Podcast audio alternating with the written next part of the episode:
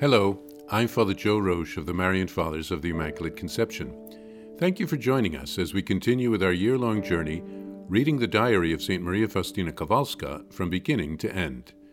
Today we take up from where we left off, beginning with diary entry number 1238. August 12th. On passing through Krakow, Reverend Father Sopocko paid me a short visit today. I had wanted to see him, and God fulfilled my desire. This priest is a great soul, entirely filled with God. My joy was very great, and I thanked God for this great grace, because it was for the greater glory of God that I wanted to see him. O living host, O hidden Jesus, you see the condition of my soul. Of myself I am unable to utter your holy name. I cannot bring forth from my heart the fire of love, but, kneeling at your feet, I cast upon the tabernacle the gaze of my soul, a gaze of faithfulness. As for you, you are ever the same, while within my soul a change takes place. I trust that the time will come when you will unveil your countenance, and your child will again see your sweet face. I am astonished, Jesus, that you can hide yourself from me for so long, and that you can restrain the enormous love you have for me. In the dwelling of my heart, I am listening and waiting for your coming, O only treasure of my heart.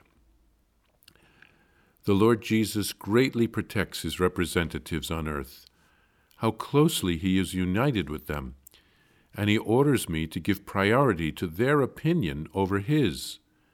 I have come to know the great intimacy which exists between Jesus and the priest. Jesus defends whatever the priest says, and even complies with his wishes, and sometimes makes his own relationship with the soul depend on the priest's advice. O Jesus, through a special grace, I have come to know very clearly to what extent you have shared your power and mystery with them, more so than with the angels. I rejoice in this, for it is all for my good. O my Jesus, when someone is unkind and unpleasant toward us, it is difficult enough to bear this kind of suffering, but this is very little in comparison to a suffering which I cannot bear, namely, that which I experience when someone exhibits kindness towards me and then lays snares at my feet at every step I take. What great willpower is necessary to love such a soul for God's sake! Many a time one has to be heroic in loving such a soul as God demands.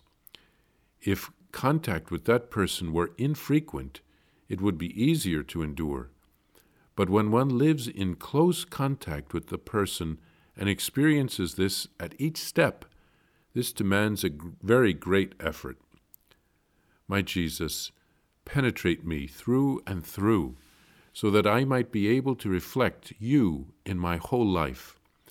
Divinize me, so that my deeds may have supernatural value.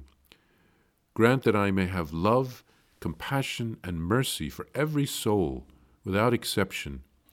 O my Jesus, each of your saints reflects one of your virtues. I desire to reflect your compassionate heart, full of mercy. I want to glorify it. Let your mercy, O Jesus, be impressed upon my heart and soul like a seal, and this will be my badge in this and the future life. Glorifying your mercy is the exclusive task of my life.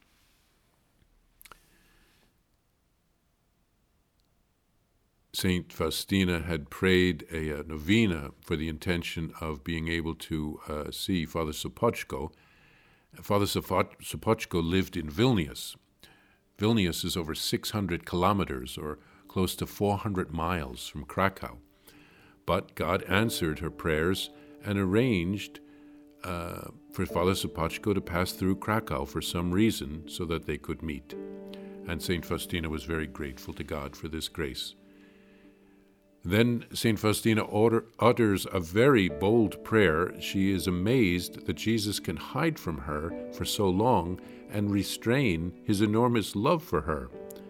Jesus has told her of his love, so she has great confidence in him. She writes of the leeway that Jesus gives to his priests. They truly become other Christs.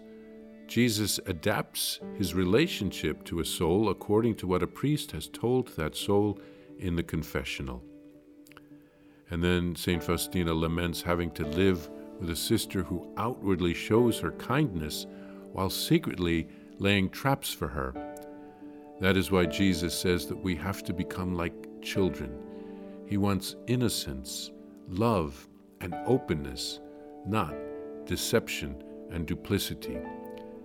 And Jesus teaches St. Faustina how to love such Judases. St. Faustina prays that she wants to become more and more like Jesus, and especially to reflect his compassionate heart full of mercy. She wants to glorify that in this life and in the next. And that is, she says, the exclusive task of her life, to glorify the mercy of God.